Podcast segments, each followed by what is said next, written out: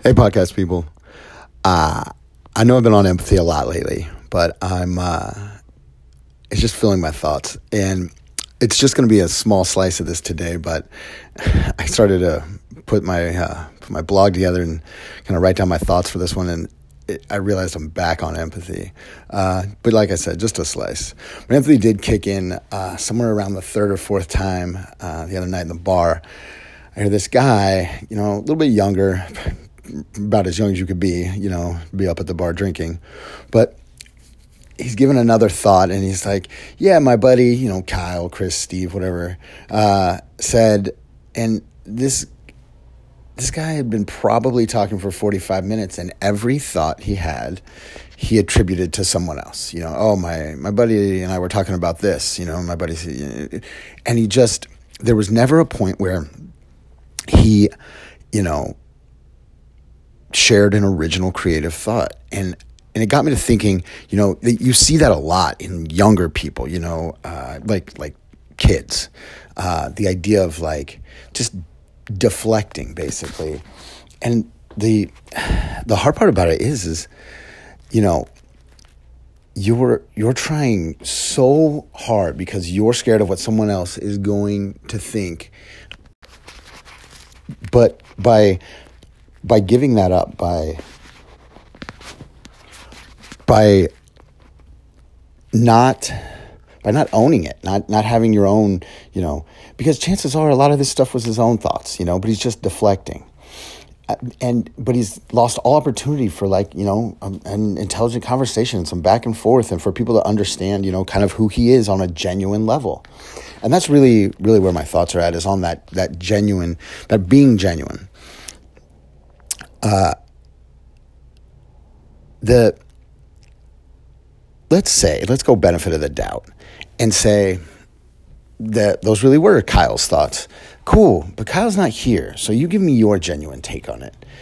And as I was kind of thinking about that, uh, I, and what I was thinking was I was having trouble shaping how I was going to frame the the idea of being genuine. Um, a friend of mine, Steph Smith, uh, sent me a message. Basically, said, "I'm listening to your podcast, and you're so cool." I very quickly replied, "I'm 100 percent not cool." Uh, but I appreciate that. Um, I appreciate all of you that listen and the feedback I get and things like that. I, I really do. I'm, I'm truly grateful. Um, I really want to do this because I want to share my happiness uh, and how I found it with uh, other people. And uh, in turn, you know, every little bit of, you know, feedback uh, and trust me, that includes the feedback from, you know, hey, you should work on this aspect or you should try this out. All of it, all of the feedback is super helpful. Uh, but in any case, you know, I quickly explained how not cool I was, but it got my head into a place of like, you know, when I think of cool, I always think of high school because I was most definitely not. Um, and it really tied it together for me in a way I hadn't really, you know, uh, laid out in exactly that way before was how getting that that lack of confidence I had in myself when I was in high school, that desire to be cool, that you know I'm gonna uh, I'm gonna copy this or I'm gonna copy that from this person or that person, um, and the real problem with that is is you're setting yourself up to be second best. And that's second best at best. Like, you know, you're going to copy this about this person. Guess what? That that's who they are. They're and and I mean, at at best that's who they are. And if that's who they are, they're living it genuinely and you're never going to be that. Like you're you're never going to be genuinely someone else better than they are. And at worst, they're a poor copy of someone else they're trying to copy. I mean, that's probably how high school ends up so awful is there's one person doing one thing and everybody else trying to copy it and copy it and copy it and copy it and if you've ever used like an old school copy machine round about that third fourth copy it starts to get real blurry so the idea of just living your genuine self to to the best of that it that's your happiness right there it's like I was awesome today. Like literally all fucking day. Awesome. You know how I know? Because I just did what I do. Like, and, and I, I did it absolutely the best I could. Like, and I'll give you the counterpoint. Yesterday was not my best day. I, I went through a stretch at night that was just rough. I didn't, you know, I had I had thoughts go through my head where I was like, no, that's not the person I am, and had to consciously like work them out or whatever. But at the end of it, I was like, all right, like this this is working. This idea, this mindset, this all of it, it's working because it's not always going to be perfect. But by being your genuine self, you can always fall on that, you know the the final aspect of being genuine, and I really I I him hawed a lot about how to even put this in here or if to even put it in here, but it's forgiveness. So when you're genuine, when when people are genuine, there's more forgiveness. And part of that is is kind of like what I was just talking about, where there if when I'm being genuine, I have more forgiveness for myself. Like I I know I'm doing my best to live my best. And when it's not always a 10, like it's cool, man. Like you did you did what you could do. You know, you did your best. That personal forgiveness is so important, probably most important. Because you can't accept other people's if you can't get over it yourself. But beyond that, the forgiveness of other people, and I'm gonna, the, the reason I him hawed was the negative aspect is so much easier to illustrate. So I'm going to use that because it's real. See, we forgive really anyone that's genuine. You know, if you look at, you know, there's, there's easy, you know, Chris, Kyle, you know, Steve, he, he's a asshole. Or uh, you look at Chris, Kyle, Steve, and you're like, oh, they just do. That's just that's just you know Kyle's just selfish. Chris is just an asshole.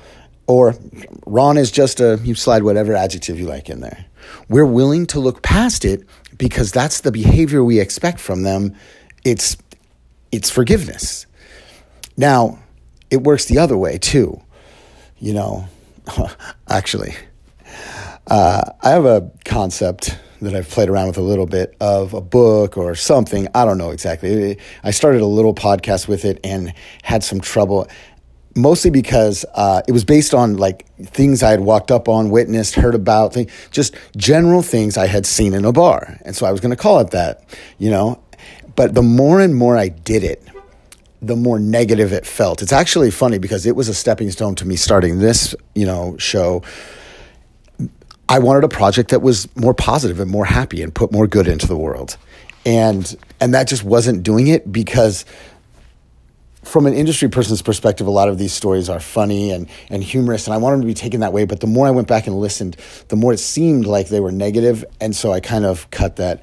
But I'll give you one here. So there's a group of girls in, and they uh, a uh, couple of them are there earlier, and they're sitting at the bar, and the one girl pulls out a camera, like not her phone, like a camera. And I mean, and it's banged up and this and that. And, and she says, Would you mind taking a picture? Now, this is, I mean, if the first thing you do as a bartender is make drinks, this, and the third thing you do is monitor people's behavior. The second thing you do is take pictures. Like that's that's really like the quantity wise. So of course, happy to do it. Uh, and you know, I'm like I said, tons of experience with this.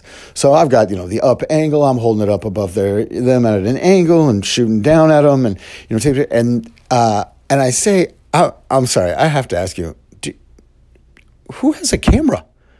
Like like and it's like if you have a camera i mean it's got a lens that comes off the front and you're taking pictures three miles down the street or you know like you can get the sun and the moon which is like the only thing the iphone can't do at this point and basically she's like oh no it takes better pictures and i'm like oh okay like i mean you you do have like a four versions old phone so i, I could see that and i but i said i was like I'm, and i'm trying to be helpful i was like I got the new iPhone X. Like, I'll put it on portrait mode, take a picture of you. Like, it even makes me look good. And uh, I didn't say they makes me look good part out there. They they were both lovely, um, but she's like, no, no, it, this takes better pictures. And in my mind, I'm like, no. But in any case, the whole situation was just funny. But the girl says, "Can you take a picture?" Yeah, and she's like, "Just so you know, these are just like pre-pictures." And I'm like, "What?" Oh, well, we have more friends coming, but I just want to test out the lighting in a couple different places. Is that okay? I'm like, yeah, for sure. And I hand her a thing back. She's like, no, no, could you take pictures of us in a couple different places? So we move around the bar a little bit. Luckily for her, unluckily for me, it was slower, but we move around the bar a little bit, uh, face a couple different directions, and take some pictures. And she she gets her lighting spots set up, and um, and so. Uh, I, I obviously like this whole situation is just humorous to me. Like on like like the idea of pictures in the bar and the number of pictures is always humorous, but this is two end extreme.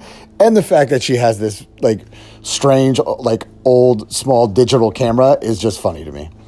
So, but whatever, it's some entertainment in my morning.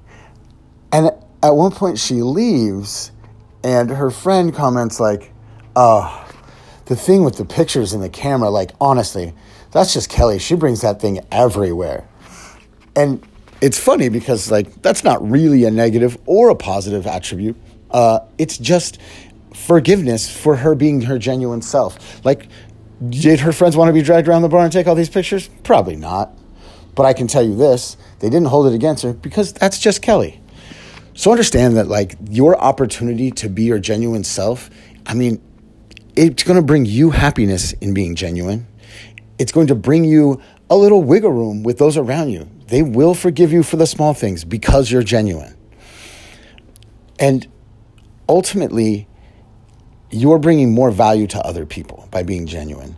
And if you, I mean, you just can't ask for a better, better, you know, list of reasons to do something. Like you're going to be happier. Other people are going to be more understanding and forgiving of you, and other people are going to be grateful to you for what you've brought. Like, that's it for me. Like, that kind of gratitude, giving of myself to other people, like I do love me some me, and I hope you're loving you some you.